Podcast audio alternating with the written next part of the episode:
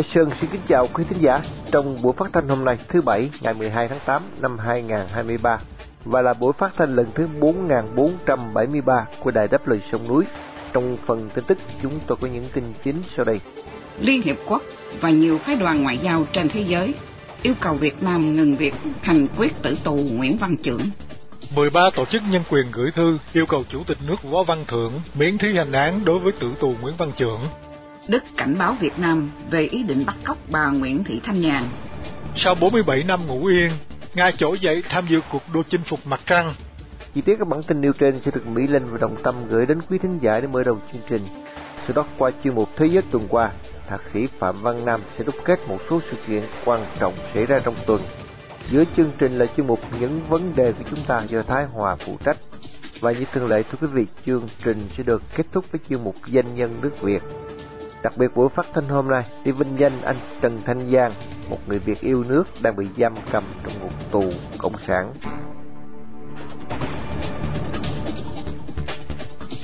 Ở đầu chương trình, mời quý thính giả theo dõi phần tin tức sẽ được Mỹ Linh và Đồng Tâm trình bày sau đây.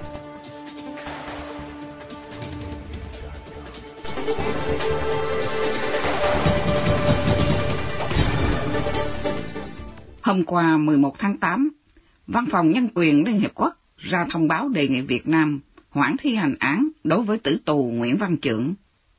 Thông báo được đưa ra bởi những lo ngại việc tử tù oan này có thể bị hành quyết bất cứ lúc nào và bởi những cáo buộc về dùng nhục hình và vi phạm xét xử công bằng.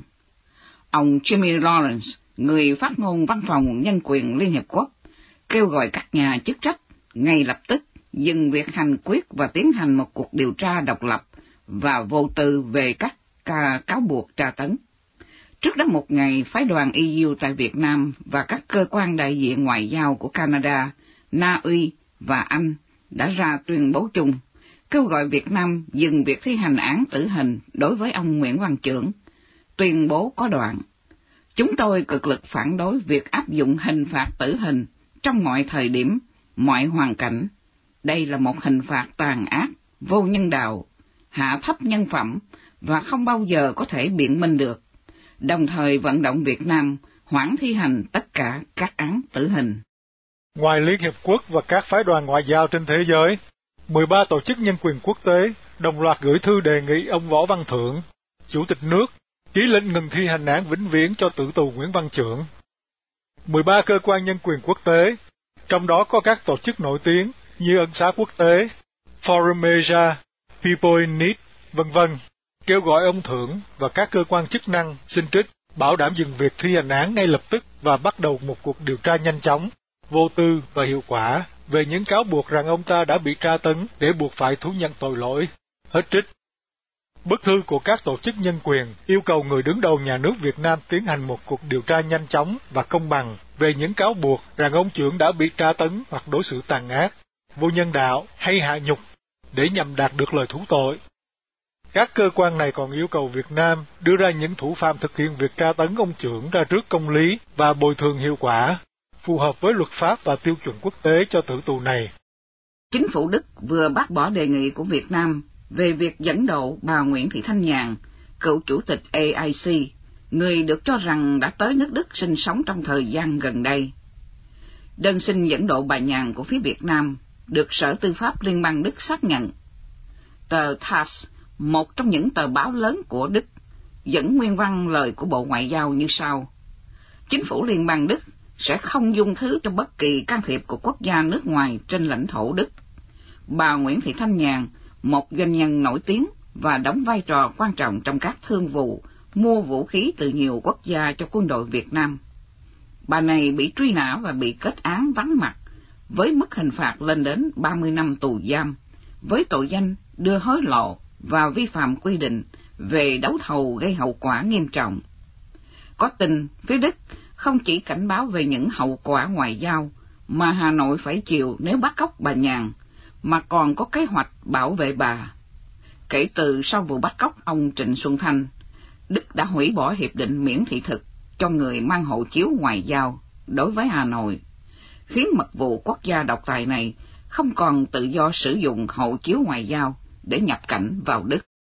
Vào lúc 2 giờ sáng giờ mặt tư khoa, ngày hôm qua 11 tháng 8 năm 2023, con tàu thám hiểm Luna 25 đã được hỏa tiễn Soyuz 2.1 phóng lên quỹ đạo từ trạm phóng hỏa tiễn đặt ở sân bay Vostony, cách thủ đô Nga khoảng 5.500 km về phía đông. Mục tiêu cuộc phóng là đưa con tàu Luna 25 đáp xuống vùng nam cực của mặt trăng, nơi được cho là có nguồn nước băng giá, nếu thành công như kế hoạch. Đây là lần đầu Nga trở lại tham gia cuộc chạy đua thám hiểm mặt trăng, sau 47 năm dừng chương trình thám hiểm không gian. Giám đốc cơ quan không gian Roscosmos của Nga cho biết con tàu Luna 25 sẽ đáp xuống mặt trăng vào ngày 21 tháng 8, sớm hơn 2 ngày so theo dự tính ban đầu. Hiện nay Hoa Kỳ, Trung Quốc, Âu Châu và Ấn Độ đều có chương trình thám hiểm mặt trăng. Một vài quốc gia khác như Thổ Nhĩ Kỳ và Nam Hàn cũng có cùng tham vọng ấy.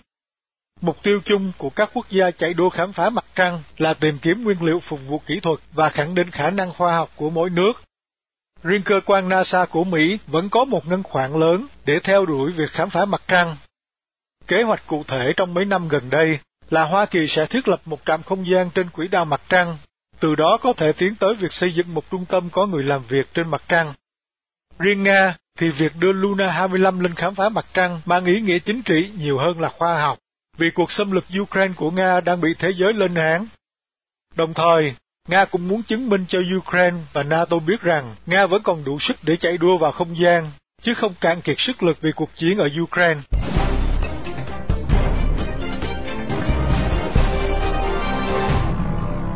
Liên tục chương trình mời quý thính giả theo dõi chuyên mục Thế giới tuần qua do thạc sĩ Phạm Văn Nam, nguyên Thứ trưởng Bộ Phát triển Kinh tế và Gia cư của tiểu bang Massachusetts, đặc trách về thương mại quốc tế phụ trách.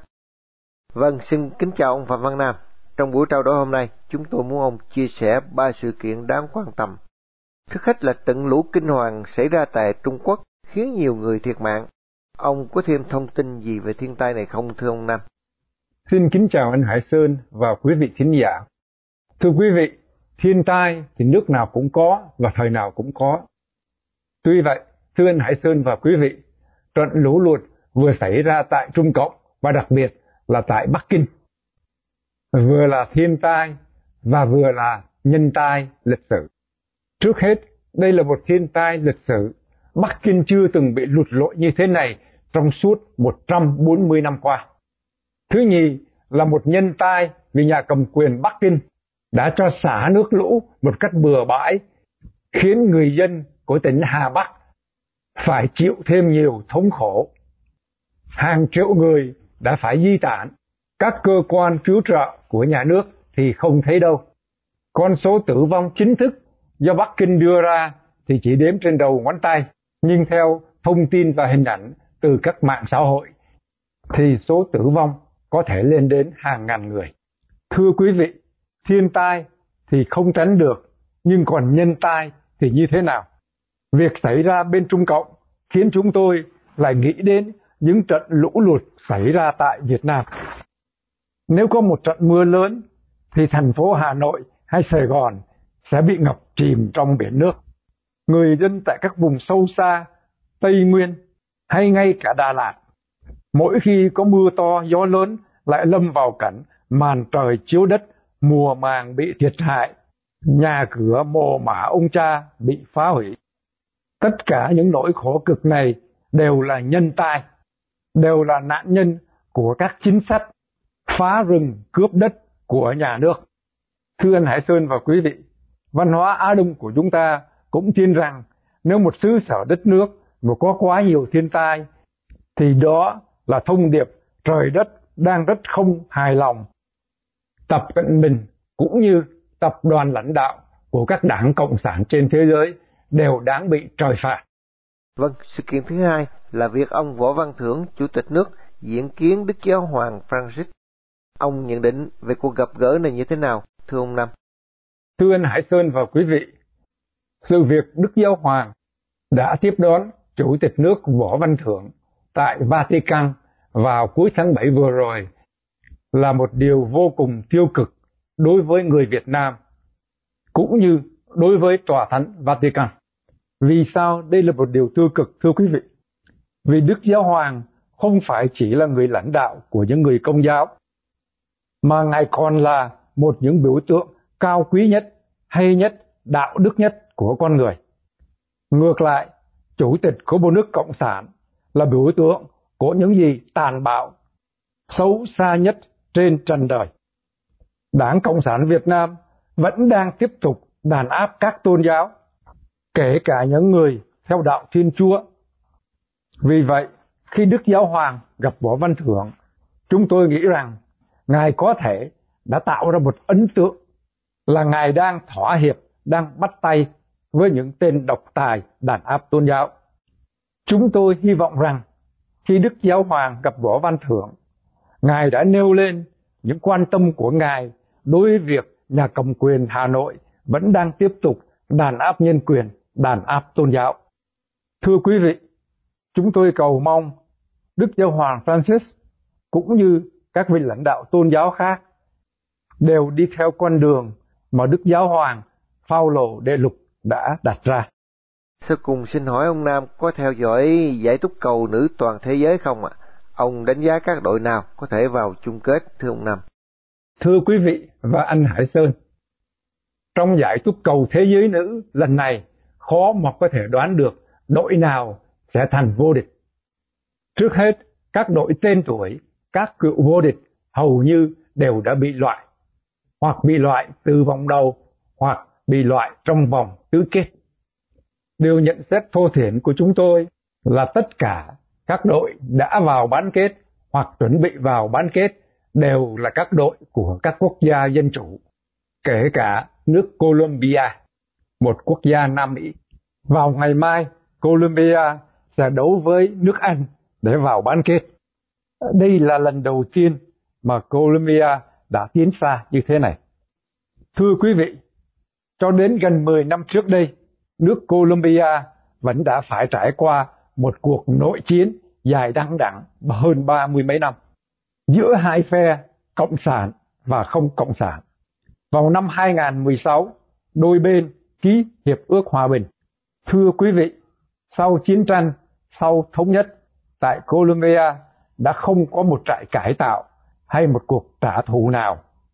Vì vậy, chúng tôi mong Colombia sẽ thắng giải vô địch kỳ này.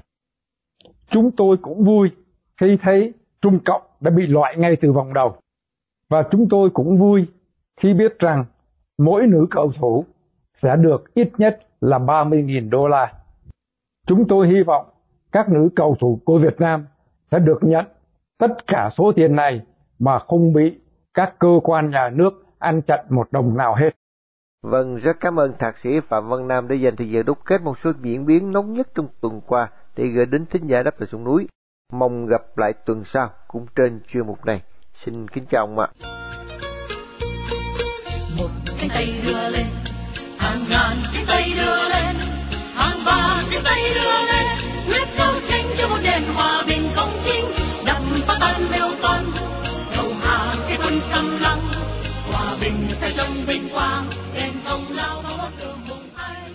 Kính thưa quý thính giả, buổi phỏng vấn của đặc phái viên Hồng Phúc với giáo sư Alex Thái Võ liên quan đến việc tìm kiếm hài cốt bộ đội Việt Nam sẽ được tiếp tục vào ngày mai thay vì hôm nay. Tiếp theo đây như thường lệ vào mỗi tối thứ bảy, mời quý thính giả theo dõi chuyên mục những vấn đề của chúng ta do Thái Hòa điều hợp. Xin mời anh Thái Hòa. Kính thưa quý thính giả tại Đáp Lời Sông Núi, trong chuyên mục những vấn đề của chúng ta tuần trước, chúng tôi đã cùng ông Phan Thanh Châu bàn về cuộc bạo loạn do người dân sắc tộc tại Tây Nguyên thực hiện vào ngày 11 tháng 6 vừa qua tại hai đồn công an xã ở Đắk Lắk đã giết chết 4 công an, 2 cán bộ và 3 người dân. Tuần này chúng tôi bàn về nguyên nhân sâu xa khiến xảy ra vụ bạo loạn này. Kính thưa quý vị, ông Phan Thanh Châu trước 1975 là một sĩ quan cảnh sát quốc gia Việt Nam Cộng Hòa, nên sau 1975 ông trở thành tù nhân chính trị của Cộng sản Việt Nam. Sau khi được trả tự do, ông được định cư tại Hoa Kỳ theo chương trình HO. Hiện ông là thành viên của Hội đồng lãnh đạo Trung ương của Việt Nam Quốc dân Đảng từ năm 2016 đến nay. Trong cuộc đàm thoại về đề tài này, ông phát biểu từ Little Sài Gòn thuộc Nam California, Hoa Kỳ, nơi ông sinh sống. Thưa ông Phan Thanh Châu, từ khi Cộng sản Việt Nam chiếm được toàn miền Nam, khiến toàn vùng Tây Nguyên nằm dưới sự cai trị độc tài của Cộng sản Việt Nam, thì chính sách của họ đối với đồng bào sắc tộc tại Tây Nguyên như thế nào thưa ông?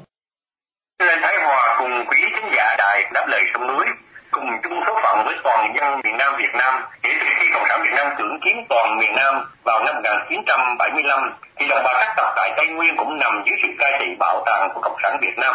Với chế độ độc tài toàn trị, toàn bộ đất rừng Tây Nguyên đều bị quốc hữu quốc. Rồi với chính sách kinh tế mới, Cộng sản Việt Nam đã đưa một số đông dân miền Bắc nghèo khó từ các tỉnh Nghệ An, Thanh Hóa, Hà Tĩnh, Phú Thọ, Hà Tây, vân vân ồ ạt nhập cư vào Tây Nguyên. Chỉ riêng tỉnh Đắk Lắk vào năm 2005, con số nhập cư đã lên đến gần nửa triệu người. Một khảo sát dân số hồi năm 2004 cho thấy người thường bản địa chỉ còn khoảng 25% so với 70% trước năm 1975. Điều này cho thấy người Kinh nhập cư vào Tây Nguyên đông đúc là dường nào. Thành phần mới nhập cư này đã lấn chiếm đất đai canh tác của người bản địa một diện tích không nhỏ. Cộng sản Việt Nam đã rêu rao thực hiện chủ trương chung sống hòa bình giữa các sắc dân, nhưng trên thực tế thì hoàn toàn ngược lại. Họ không thực sự tôn trọng truyền thống văn hóa của đồng bào sắc tộc, đối xử bất công và quan trọng hơn hết là Cộng sản Việt Nam thành lập các nông lâm trường rồi lại xây dựng các đập thủy điện một cách rất là bừa bãi với quá trình đô thị hóa đã làm thay đổi hoàn toàn cái hệ sinh thái ở Tây Nguyên. Với đồng bào sắc tộc thì núi rừng là cội nguồn của sự sống. Đời sống tâm linh của họ gắn liền với núi rừng Tây Nguyên. Những cánh rừng đại ngàn bao la là mẹ thiên nhiên, là nơi nuôi sống bao đời của đồng bào sắc tộc. Bây giờ chỉ còn trong ký ức thôi rừng nguyên sinh không còn, nương rẫy không còn, đồng bào sắc tộc từ chỗ là chủ nhân của Tây Nguyên, giờ đây trở thành người văn bản, bị tước đoạt hầu hết quyền sở hữu đất đai, cho nên đã dồn họ vào bước đường cùng, thưa anh Thái Hòa. Thưa ông Phan Thanh Châu, như vậy thì dưới chế độ độc tài Cộng sản Việt Nam, cuộc sống của đồng bào sắc tộc Tây Nguyên trở nên khó khăn và khốn khổ hơn bao giờ hết, phải không ạ? Quả đúng như vậy, thưa anh, việc nhập cư một cách ồ ạt, bừa bãi, thiếu kiểm soát, khai thác cạn kiệt rừng ở Tây Nguyên, bất chấp những hậu quả, không có chính sách phát triển kinh tế khoa học, nhà cầm quyền cộng sản Việt Nam hành xử bất công trong cái cách quản lý, họ cưỡng đoạt đất đai có hệ thống đã tạo ra cảnh nghèo đói cùng cực đối với người bản địa ở Tây Nguyên. Đời sống tâm linh và truyền thống văn hóa cũng không được tôn trọng. Do đó, chúng ta có thể nhìn thấy được cảnh nghèo hèn và khó khăn của đồng bào ở tại Tây Nguyên thưa. Thưa ông Phan Thanh Châu, đồng bào sắc tộc tại Tây Nguyên đã phản ứng thế nào trước chính sách quản lý ngu xuẩn và đối xử bất công của chế độ độc tài Cộng sản Việt Nam? Thưa anh Thái Hòa, trước chính sách cai trị tàn bạo của Cộng sản Việt Nam thì đồng bào sắc tộc tại Tây Nguyên không thể ngồi yên nên họ đã xuống đường biểu tình hồi năm 2001 rồi 2004 và năm 2008 để đòi lại quyền sở hữu đất đai được đối xử công bằng, được tự do hành đạo và nêu lên những nguyện vọng chính đáng của người thường bản địa thưa anh. Thưa ông Phan Thành Châu, khi đồng bào Tây Nguyên biểu tình phản đối chính sách đàn áp phi nhân của Cộng sản Việt Nam, thì Cộng sản Việt Nam đã phản ứng như thế nào ạ? Để giải quyết vấn đề, nhà cầm quyền Cộng sản Việt Nam thay vì tìm cách giải quyết cỏ đắng những đòi hỏi của người sắc tộc thiểu số ở tại Tây Nguyên thì Cộng sản Việt Nam lại trấn áp, triệt hạ và đàn áp một cách dã man cũng như bắt bớ, giam cầm và kết tội những bản án rất nặng nề rồi những năm sau này lại thêm những chính sách quy hoạch xây dựng công trình đường xá cộng sản việt nam lại tiếp tục cưỡng chế tước đoạt buôn làm nương rẫy của đồng bào sắc tộc tạo nên sự phẫn ức phải nói là ngút trời Thưa ông Phan Thanh Châu, trong số đồng bào sắc tộc Tây Nguyên đấu tranh phản đối chế độ độc tài Cộng sản Việt Nam có một lực lượng khá nổi tiếng, đó là lực lượng Funro. Xin ông cho biết về lực lượng này thưa ông.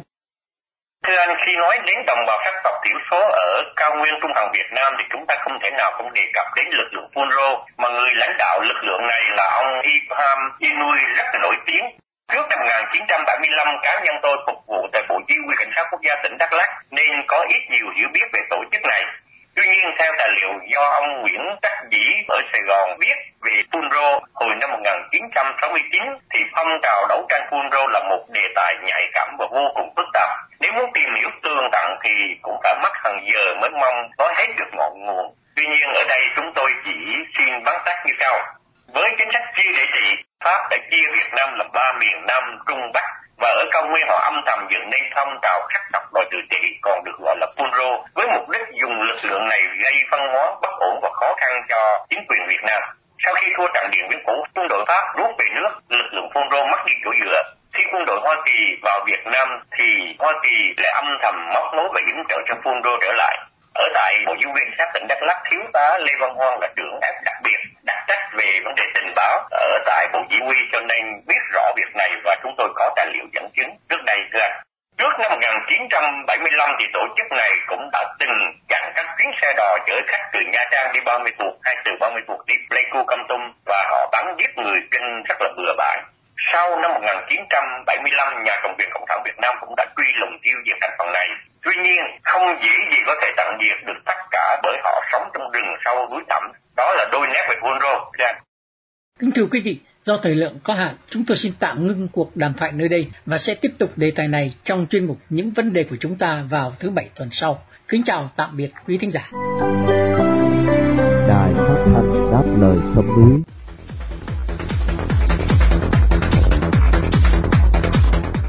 Kính thưa quý thính giả, một người xuất thân khóa một sĩ quan trừ bị quốc gia Việt Nam tại Nam Định, ra trường phục vụ trong quân chủng không quân và là vị tư lệnh thứ nhì của quân chủng này.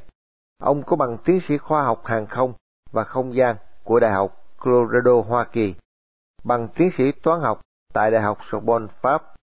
Ông là người gốc Á Châu đầu tiên được bầu vào Viện Hàn Lâm Không gian Quốc tế. Qua chương mục Danh nhân nước Việt tuần này, chúng tôi xin gửi đến quý thính giả bài Giáo sư Nguyễn Xuân Vinh của Việt Thái qua giọng đọc của Minh Nguyệt để kết thúc chương trình phát thanh tối hôm nay. Dòng trong đêm vắng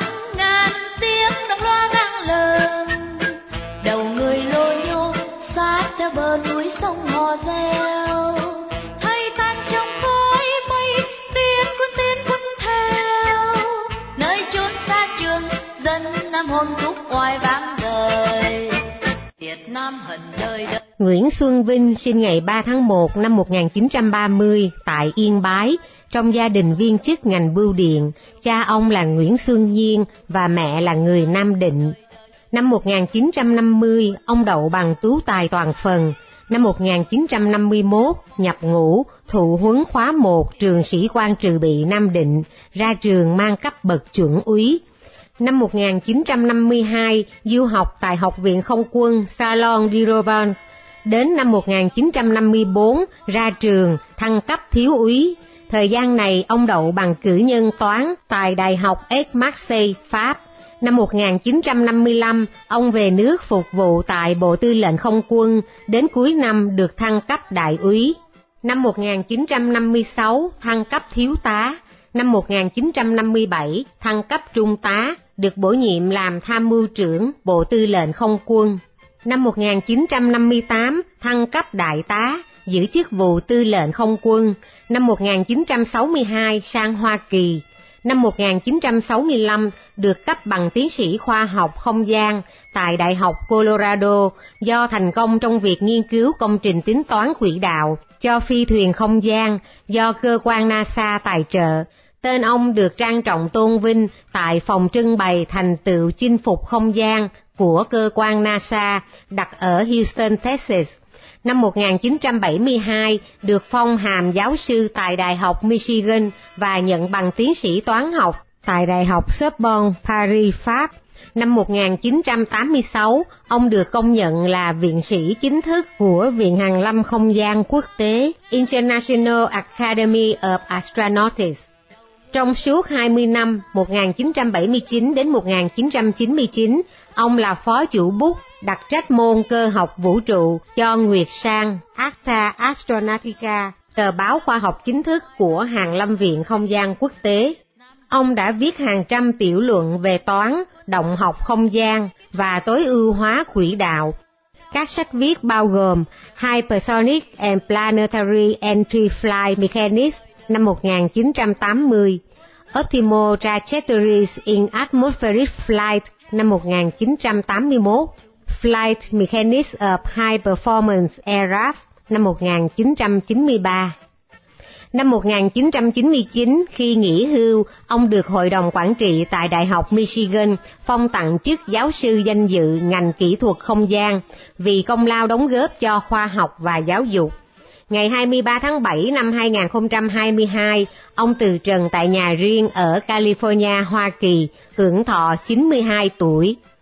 Ngày 29 tháng 7, thánh lễ được tổ chức tại nhà thờ chánh tòa Chúa Kitô Garden Grove, sau đó thi hài được đưa đi hỏa táng và tro cốt được an vị ở nhà thờ này. Vào thập niên 1950, giáo sư Nguyễn Xuân Vinh đã giữ nhiều chức vụ cao cấp trong quân lực Việt Nam Cộng Hòa.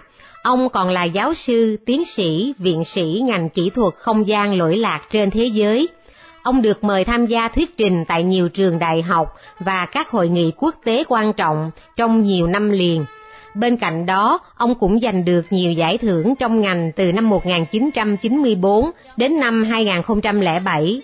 Ngoài ra, ông còn là một nhà văn có tài, cuốn Đời Phi Công, ông viết dưới bút hiệu Toàn Phong, được giải thưởng văn chương toàn quốc năm 1961, và cuốn Theo ánh tinh cầu do nhà xuất bản Đại Nam ấn hành năm 1991 cũng được tiêu thụ hết ngay trong năm đầu.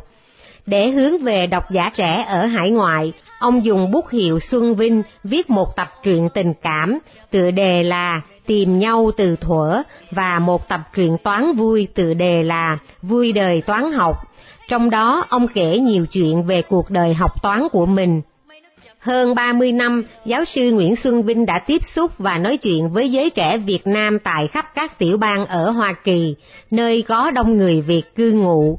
Và từ năm 1998, Hội khuyến học ở thành phố San Luis thuộc tiểu bang Missouri, đặt ra giải thưởng tên là Giải truyền thống Nguyễn Xuân Vinh để mỗi năm tặng cho một học sinh tốt nghiệp xuất sắc bậc trung học, có tinh thần phục vụ cộng đồng và biết giữ gìn truyền thống cao đẹp của nòi giống tiên rồng.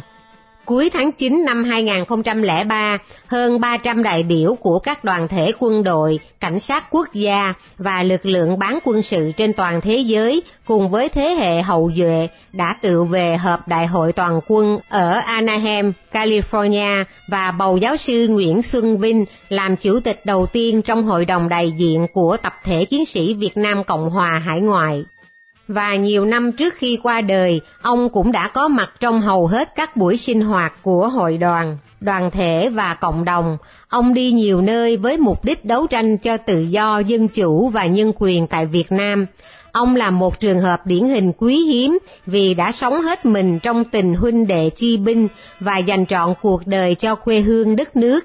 Với tấm lòng ngưỡng phục, kính chào vĩnh biệt giáo sư Nguyễn Xuân Vinh, người đã mang danh dự cho Tổ quốc không gian nói riêng, quân lực Việt Nam Cộng Hòa nói chung và là niềm tự hào của người Việt trên toàn thế giới. Nhìn trong hơi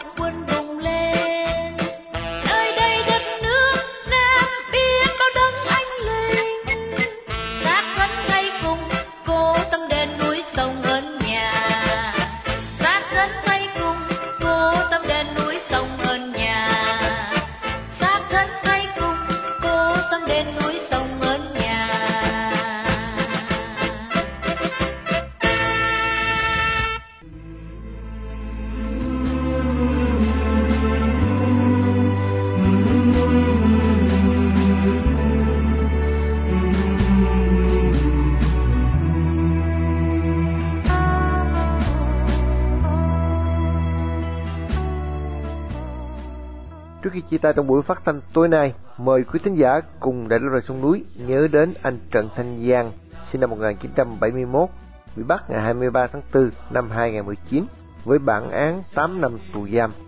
Một người Việt đang bị nhà cầm quyền Cộng sản giam cầm trong ngục tù vì lòng yêu nước, lẽ phải và sự đóng góp tích cực vào tiến trình dân chủ hóa Việt Nam.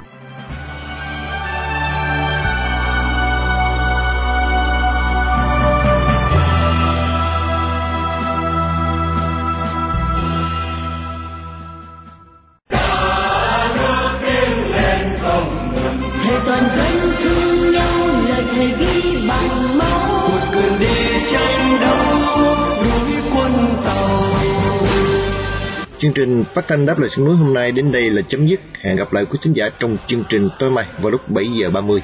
Mọi ý kiến và thắc mắc xin liên lạc với ban biên tập của đài phát thanh đáp lời sông núi tại địa chỉ liên lạc chấm đáp lời sông núi viết tắt a gmail.com hoặc địa chỉ tại Hoa Kỳ Radio đáp lời sông núi PO Box 612882 San Jose, California 95161 điện thoại 408 663 9860. Cảm ơn quý khán giả đã theo dõi chương trình. Chúc quý vị một đêm thật bình an. Xin mến chào, tạm biệt.